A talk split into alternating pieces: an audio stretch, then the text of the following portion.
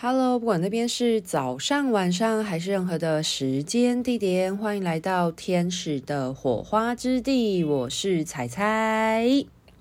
今天这一集呢，是想要来记录啊，在前一阵子所发生的两则关于扬升大师对于金钱能量教导的生命故事。那虽然呢，这两则故事呢，都是发生在我教学天使灵气的课堂当中的，呃，一个小插曲，一个呃，扬升大师的能量临在，然后传讯给学生们的一些概念。或者是说是知识也可以啦。那想要把这些故事记录下来呢，其实很大一个部分是因为我自己，呃，在这个过程当中，其实深受。呃，圣灵们的教导，我其实也觉得有把我的金钱思想提升到一个更宏阔，或者是一个更高的眼界当中。那也希望把这两则小故事所记录下来，帮助更多人对于金钱啊的使用呢，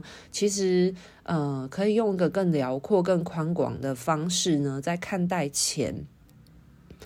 那。呃，如果你还没有听上一集的听众朋友们的话呢，我会比较先推荐你可以先去听上一集哦，因为这两集的故事呢的内容其实是环环相扣堆叠的。那在上一集呢，是来自于养生大师 Lakshmi 在教导如何从有限的金钱资源朝向无限的金钱能量拓展，呃，如何去。呃，执行或者是用什么样的态度来使用金钱，才有办法有这样子的从有限到无限的驱动。那有了钱之后呢，其实还有另外一个很重要的部分，就是关于财库。那今天这一集呢，其实就是要来讲关于财库这件事情。因为有了钱之后呢，一个人他的生命能够含容多少的金钱能量，其实就是跟财库的大小有关系。好，那这个故事呢，它其实是主要发生在我呃。上个月教台北初阶天使灵气课程的时候所发生的，那我印象很深刻，是在那个时候，好像是在带大家奉献空间的时候吧。然后呢，我就有感受到，呃，过程当中的某一个。部分呢，就是有金色的亮粉洒落，那那个金色的亮粉的感觉，我就发现，诶，是钱的能量，诶，那当时其实还蛮开心的，就觉得哇，就是金钱天使有来为大家。就是给予一些钱的能量，我就觉得很不可思议。因为其实每一次上课的能量走向蛮会蛮不同的。那很多时候，如果那一天的学生主要是集体能量当中是比较需要疗愈的能量，其实有时候在嗯在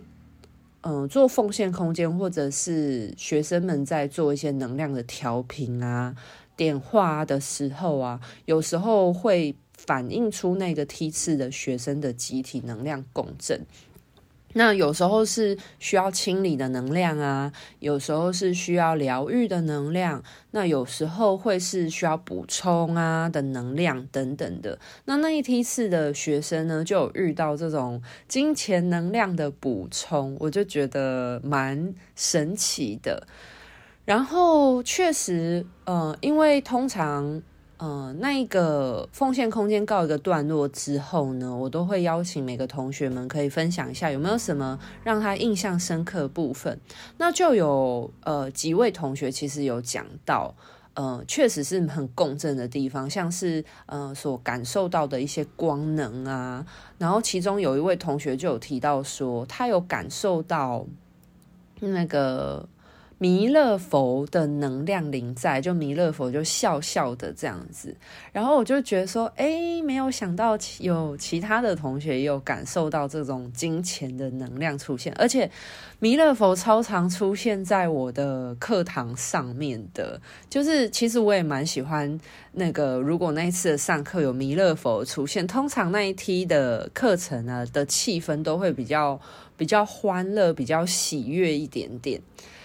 就是会比较轻松，然后比较愉快吗？就是气气氛是比较愉悦的。那那一梯次的同学呢，在两天课程的当中，其实有很多互相疗愈的练习嘛。那当然有其中一个主题呢，就是呃，帮助大家去呃。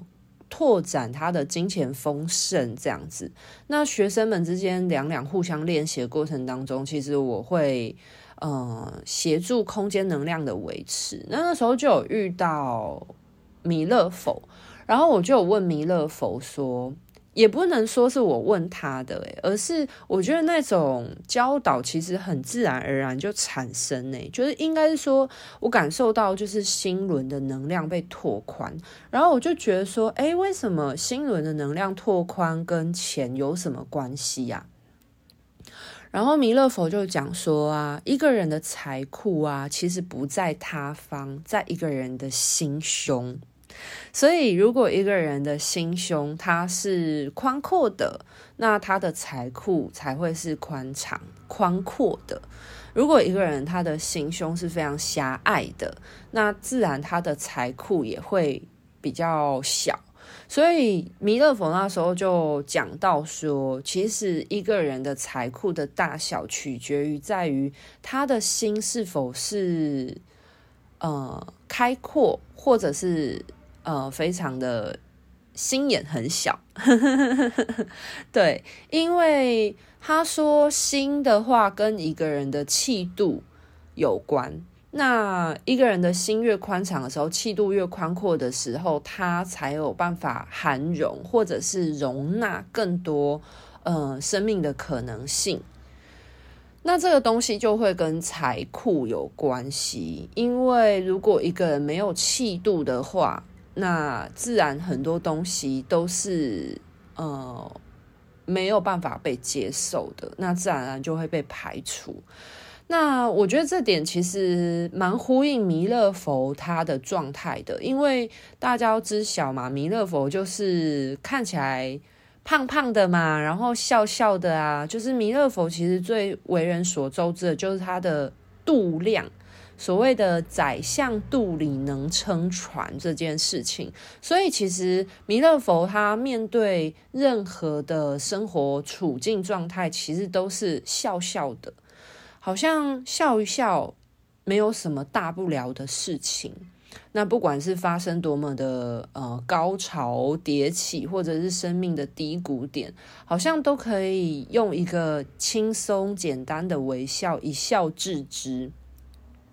所以呢，就是一个人在生活当中的处境呢，特别是金钱的部分，你是否发生任何事情都有办法提得起、放得下，用一种比较轻松的。呃，方式去看待生活之中发生的事情，其实就跟一个人的气度的培养有关系。所以我想要邀请大家可以思考一下说，在生命之中的各种起伏的变化当中，你是否会很容易纠结，或者是呃发生一些不如意的事情，就不顺自己心意的事情的时候，比较容易会生气，或者是会觉得好像这个世界都与你作对这样子。那如果你是这种情况的状态的话呢，代表说其实你的心、你的心胸其实还在练习拓宽当中。因为如果一个人的心是狭窄的话呢，代表他对于生命的重量的承载力，或者是。呃，生命的宽度的承载性其实相对来说是比较薄弱的情况。那这个部分其实回到金钱的部分，就是就算有再多的金钱能量来到生命之中，如果对于金钱的呃接纳性其实是很低的时候，那自然可以留在生命之中的金钱能量，应该是说可以接引或接纳的金钱能量相对来说就会比较小。我觉得。财库这种概念啊，其实就很像水库一样，就大家都知道嘛，水库它就是储存水的空间嘛。所以如果一个水库它是很小的，那就算今天下了再多的雨，或者是从上流接引下来再多的水资源好了，那它可以储存的，呃。储存的容量一样有限，那自然多的就会流走，或者是需要泄洪，就是需要等于说还是要排除啦，就是等于呃接收到的能量等于储存加。排出去的。那假设如果储存的能量不多的话，那排出去的就会很多，那就会比较像是人家说的这种过路财神的概念，就是就算经手了很大笔的金钱好了，可是呃留不住，那一样都会消逝掉。那所以就是要让这些金钱能量能够更多的。呃，在自己的生命当中去做运作、去做滋养、去做停留，其实是一件很重要的事情。那所以，一个人的心胸如果是比较敞开的、比较拓开的话，就会比较像那个水库，是有在做保养的啊，有在做拓展的。那一个比较大的水库呢，它可以储蓄的水量自然会比较多，那就是一个人的财库。那很多人就会问到说，就是关于心胸的开拓性要怎么样去发展呢？这件事情其实我没有问到。弥勒佛诶，因为其实那时候弥勒佛在帮忙调和心轮的时候，我就问他说：“为什么心轮就是关于心这件事情跟金钱有关？”那弥勒佛就讲了说：“心呢，就是一个人的财库，就是他的心，心胸宽广的人，财库才会宏大，这样子。”因为他那时候其实讲的很简单啦，就是轻描淡写。我发现就是很多就是养生大师或圣灵们在教导这种生命的智慧的时候，有时候真的是很轻描淡写的一句话，可是就很富含深意啊。就像是嗯、我上一集有提到的嘛。那不过我自己在生活当中的实践啊，我的心得啊，我觉得其实弥勒佛讲的是对的。然后我也特别能够理解，因为我其实也从我的心从比较狭窄到拓宽开阔过程，我也是有经历过这个过程当中。那我自己最明显的感觉是，我觉得一个人，呃。应该说，爱自己为什么那么重要？就是我时常在天使灵气的课堂当中嘛，就是会讲述到为什么爱自己很重要。呃，大家现在在地球生活，跟这些圣灵跟天使们之间的差异在哪里？其实就是跟这个爱自己的力量。力度的差别性，那当然这个部分，如果你你想要有更了解、更深层的了解跟探讨的话呢，当然就是我会比较建议来到课程当中会有更完整的解释。那我这边只能稍微的提及到，就是其实跟爱自己的力量是很息息相关的。那我自己呢，在经历了从就是呃疫情这两年来啊，就是工作转职，以及我更多的时间去把生命能量资源投注在自己身上的过程当中，呃，我觉得能量虽然它看似是向内的，就是投注在自己，可是确实真的是当一个人把自己照顾好之后，他才有心力去分享。爱这件事情，就是爱自己，而后去分享爱，然后包含钱、金钱也是。就是一个人如果他够爱自己的时候，呃，他能够满足自己最真切的需求的时候啊，才会发现说，其实就是，嗯、自己真心需要的东西被满足了的时候，其实。需要的东西真的不多诶，就是一个人在地球好好活着所需要的，嗯，所需要的东西其实不多。就像是吃东西，我其实不需要餐餐吃大鱼大肉，其实我很简单的吃，呃，蔬菜啊，像我现在都会打绿拿铁嘛，然后还有吃一些简单的饮食，其实我就觉得我身体已经满足了。我吃东西，我现在。大多数的时候，我都会听着我自己的身体的声音去决定，呃，我要什么时候开始进食吃东西，然后我要吃什么样的食物，我会去观察我吃进去的食物对我身体的变化，那就会发现说，其实吃那些呃来自于大自然的食物，其实是对身体来说最舒服的。因为如果吃太多加工食品的话，我觉得身体很明显会感觉到像是水肿，或者是很容易嗯。不舒服啊！吃完饭了，吃完了那些高热量或者是添加物很多的食物，其实身体会有一些不适反应啊。所以当呃一个人听着他的身体去吃东西的时候，其实自然而然会发现那些比较适合自己的饮食，真的都是比较偏向于原型食物、大自然的东西。那其实吃这些原型食物啊，它所需要的花费真的不会很多。呃，像是呃买菜啊，我自己现在都自己煮饭嘛，去买菜，然后其实买的那些菜的食材真的是很便宜，相较于外食来说。然后呃，除了吃以外嘛，还有衣服的穿着啊，就是呃，我在很深刻的去感受我到底喜欢哪一些衣服，以及留下那些真的会让我呃。怦然心跳，然后穿起来觉得是干净整洁、舒服、有精神的衣服，所以衣服也有做一些筛选，然后就觉得说，其实就是衣服穿来穿去就那几件，然后风格其实就其实对我来说比较舒服的样子是哪一种形态，就是会对自己有更加的贴近跟了解，那就比较不会花一些冤枉钱去买不适合自己的衣服。那我觉得在这个过程当中。我更贴近我自己之后，我更了解自己，更认识自己之后，我会发现，其实我的基础需求都是有被满足的，而且那种满足是，就是真的是觉得满了，然后其余的东西其实。都是欲望，就是妄想的部分，其实会降低很多。就像是身体吃饱了之后，当然会有欲望嘛，想要去吃一些呃，可能甜食啊或加工食物。可是就是肚，可是身体肚子胃就是饱了，就是饱了。老实说，那个饱足感是骗不了人的。就是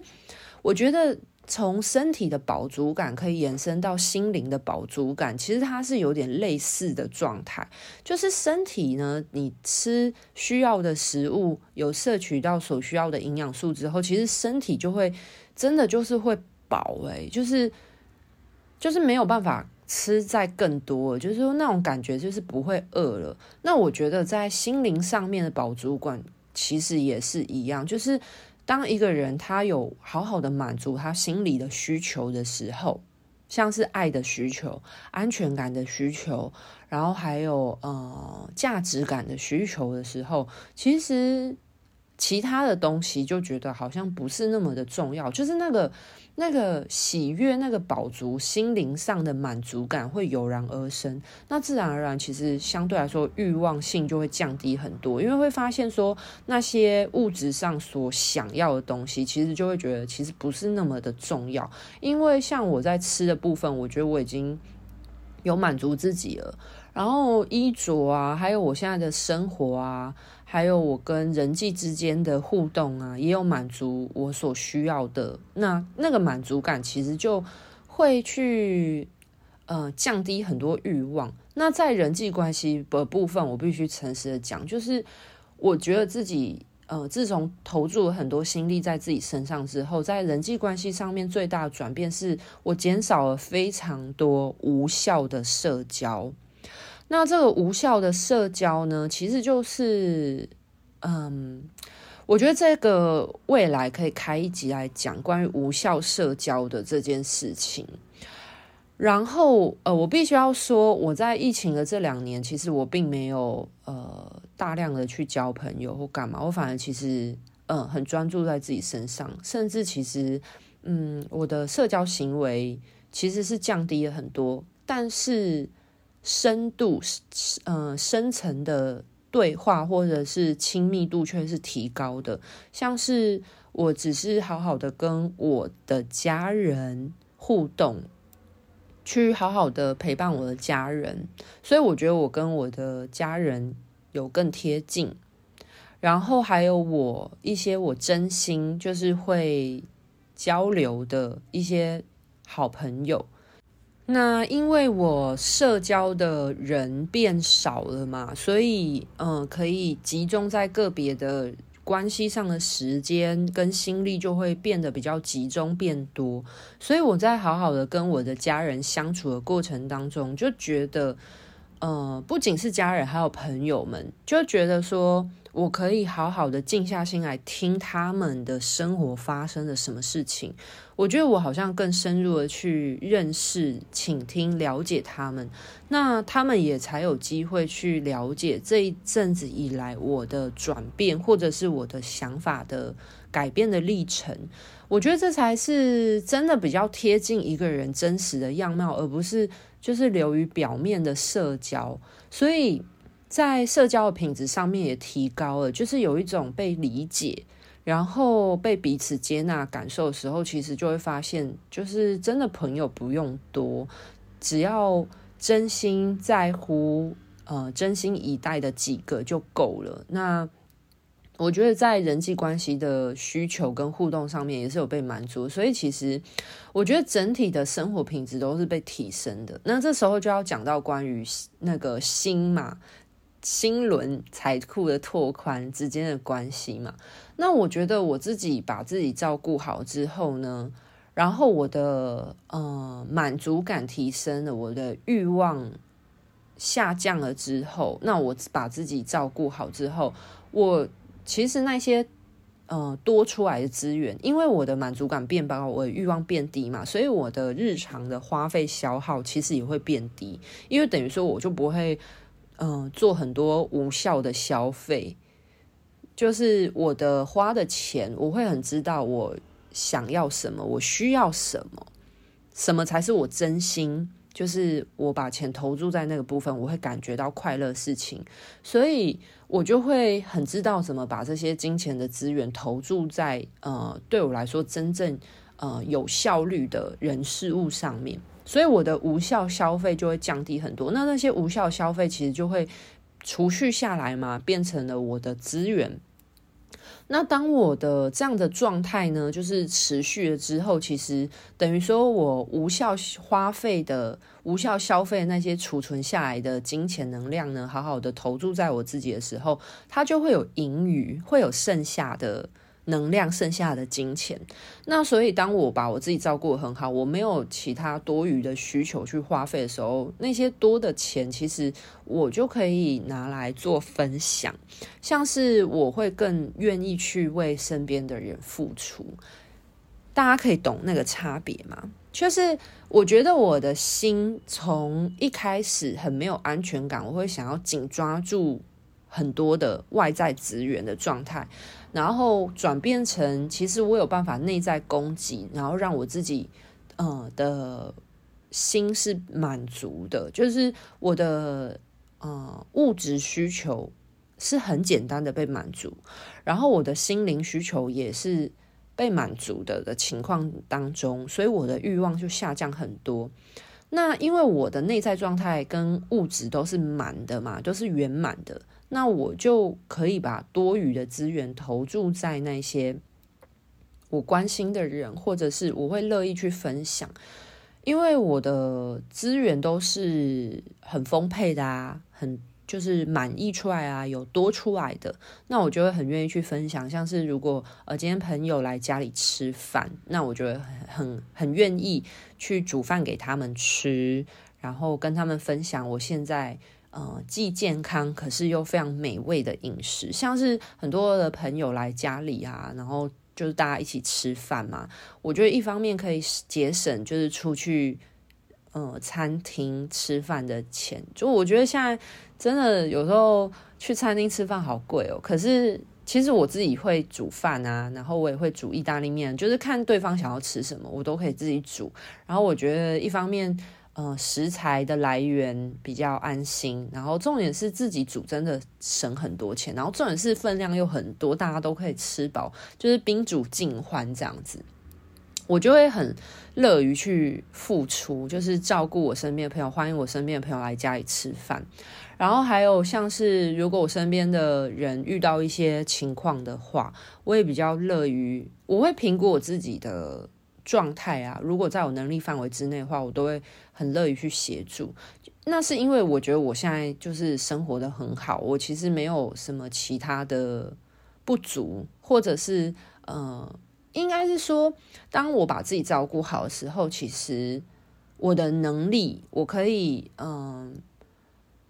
拓展的能力范围空间，其实它也会扩大，所以等于说，在我的能力范围之内，能够去帮助别人的事情就会变多。那但是我的帮忙其实是在我能力范围之内，而且我就是呃所做得到的事嘛，因为我不可能去做我能力范围之外很勉强自己的事情。所以当我就是可以举手之劳的时候，我会觉得这件事情对我来说是轻松的，并不是很。困难的事，所以我也会很乐意去做。那我就乐意去分享。那其实当一个人能够呃好好的爱自己，而后去分享的时候，就会从独善其身而后兼善天下的这样的方式去发展。而这件事情也是。很久之前，拉斐尔在提醒我的事。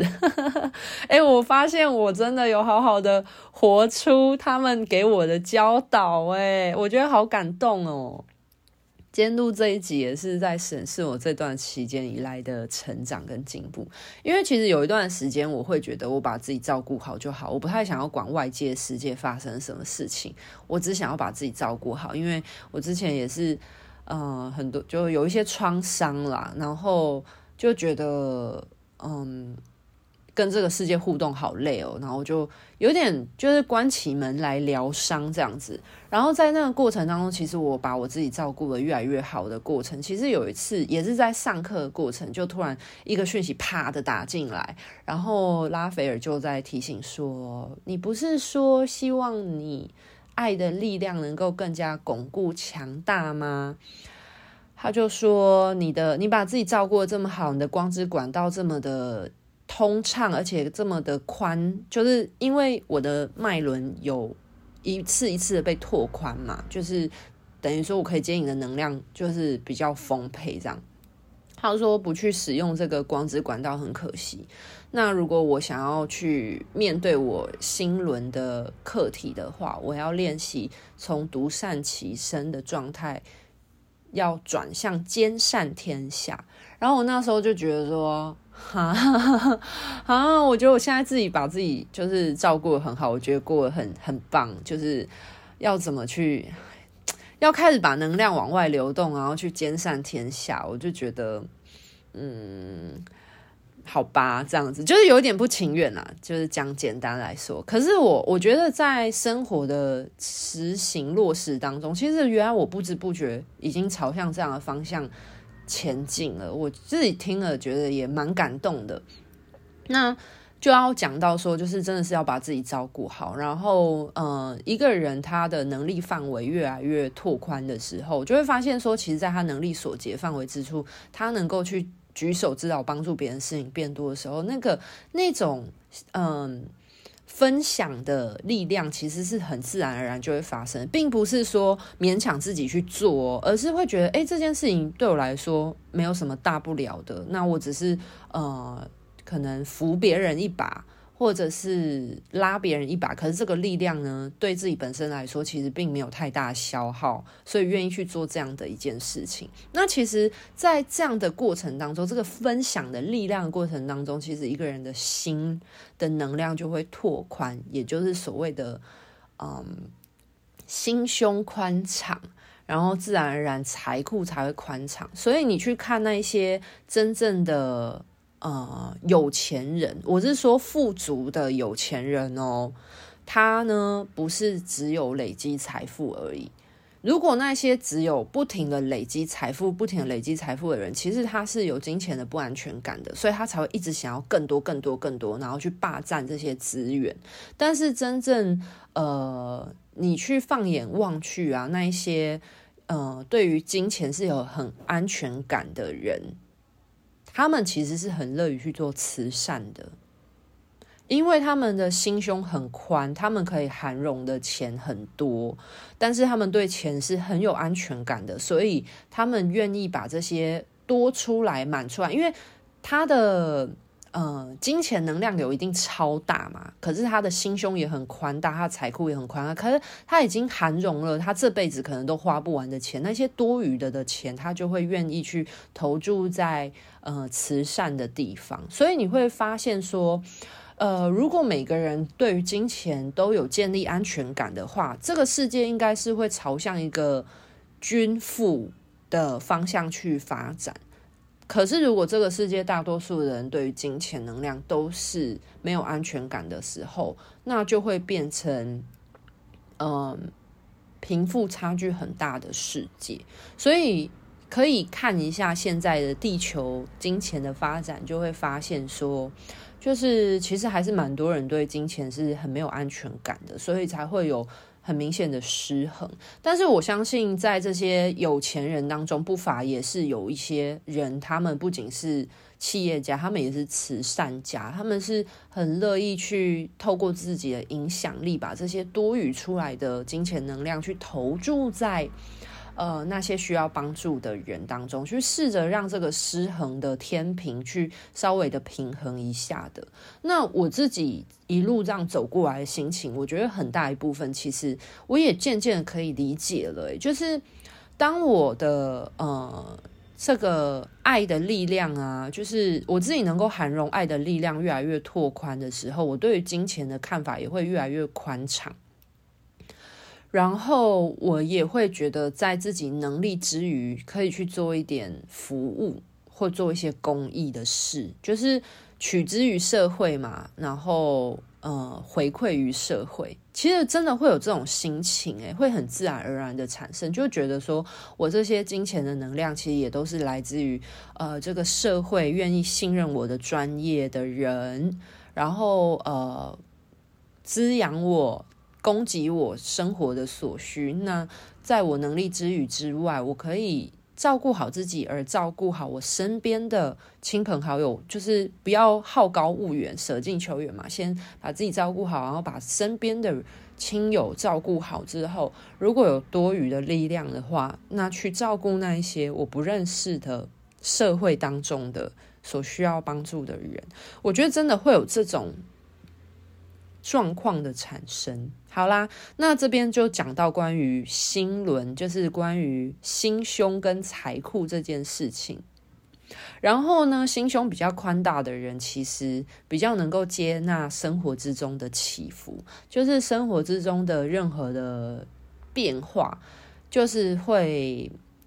心胸宽大嘛，所以就会比较觉得说自我调试能力也会变强，然后就会觉得说啊，发生怎么样的事情都会啊，觉得其实也不是那么要紧啦，就是可以自我调节，那个自我调节力量会变得比较强，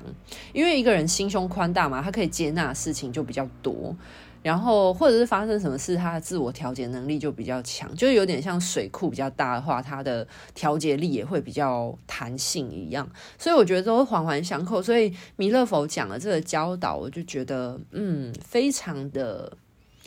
非常的实际啦。然后也让我对于金钱的部分就学了一课。好，那来总结一下这两个关于金钱有关的小故事吧，就是。嗯，我觉得拉希米呢，他讲的很有道理，就是如何呃开拓金钱的力量嘛，就是让这个金钱的能量有点像是人家讲的投资的概念，就是如何钱滚钱。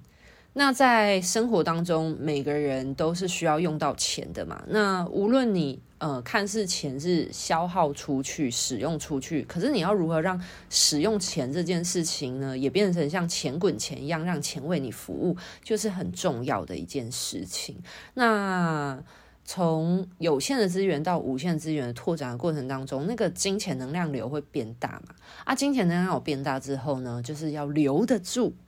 才有办法实际的应用在自己的生命当中啊。那弥勒佛就有教导到嘛，就是财库的关键跟什么有关嘛，然后以及如何拓展自己的财库啊。那我觉得接受从不管是 Luxury 或者是呃弥勒佛的这两件事情的教导呢，其实真的对于我使用金钱跟看待金钱，真的有很大的提升。那这边呢，就讲几段我觉得事后发生的一些有趣的小插曲，就是我自己很明显感觉到。呃，当我看待金钱不一样之后啊，我的生命之中呢，虽然没有像是什么中乐透大奖的那种很大笔的意外之财的到来，可是我会觉得我赚的每一笔钱，我都觉得很踏实。然后呢，我虽然没有很明显的开源，可是在节流的部分呢，诶，很神奇哦，就是呃，从那一次上完课到现在哦，陆陆续续为止都有一些小钱呢。就是像我可能买东西，我只我想要我有在打绿拿铁嘛，然后我想要买一台调理机，那种很高档的调理机，很久，那那个调理机动辄都要上万块，可是我竟然用三分之一的价格就买到了调理机，而且是原厂保固的，我就觉得好神奇哦。然后我买它相关的配件的时候啊。就是那个厂商还多送我一组配件，就是那种感觉是一直在收礼物，懂吗？就是有时候不一定是钱真的变多，可是就会觉得说那个就是收到了一些我需要的东西的礼物，然后让我少花一些钱，就是我觉得那个节流的感觉很明显。然后还有我买那个网拍，结果。对方寄错商品，然后因为我原本想要退件嘛，就是退费这样子，可是对方他就是讲，就是他有一些原因啊，就是说可不可以不要退件，就是我保留那一些他寄错了商品，然后他半价退我钱，就是变成说我又有拿到东西，然后对方又退我半价的钱，可是当然他的商品有一些是有错的啊，可是。嗯，我是买衣服，但是其实那些衣服我还是穿得下，就是有点意外的受惠嘛，我就觉得很神奇。然后除此之外，其实还有发生一些呃，陆陆续续的一些，我觉得减少我花费的事。还有我呃，我的有一个朋友，他去学就是脸部保养。然后他说他需要有练习的对象，所以呢，他就问我我可不可以给他做脸部保养的练习。然后那个做脸的服务其实是要两三千块的，就等于说我免费的体验了一个两三千块的做脸的服务，我觉得好开心哦。然后除了我自己以外哦，我不是说那个。上课的时候嘛，天使有为大家带来一些金钱的能量啊。那就有一位学生哦，他上完课之后过几天啊，他就突然传讯息给我，就跟我讲说，因为上完课之后呢，没多久是统一发票嗯开奖的日期，然后呢，他就对对了一下统一发票，他说他从来哦都没有中过奖。结果没想到他竟然中一千块，然后他就觉得好神奇哦。然后除了这位同学呢，其实也有其他的同学，也有呃，可能同学有时候比较害羞，他们都会私下传讯息给我。然后就有一个同学跟我讲说，其实那一次在上课的时候啊，他不知道为什么呢，他心里就觉得他应该要来帮所有的同学呢，就是运作金钱灵气。因为他自己有学金钱灵气，然后他也说他不知道为什么，就是在那个课程的过程当中，他就有一个很强烈的感觉浮现，就是觉得他应该要做这件事情。然后我就说，因为集体能量啊，就是现在大家的，就是集体能量走到了这样子的一个金钱能量流动里面，所以他有共振到这个金钱的集体能量，所以他就会呃。以他所能做的事情，就是会去共振到这个钱的能量感受这样子，所以他就会觉得他应该可以做些什么，去呃增加一个助力，推一把这样子。啊，我觉得很神奇。嗯、呃，这些对话的话，我会把它整理，然后放在粉砖。如果你想要呃去看这个。呃，回馈记录的话呢，大家都可以上天使火花之地的粉专来了解，因为这是真实发生的事情。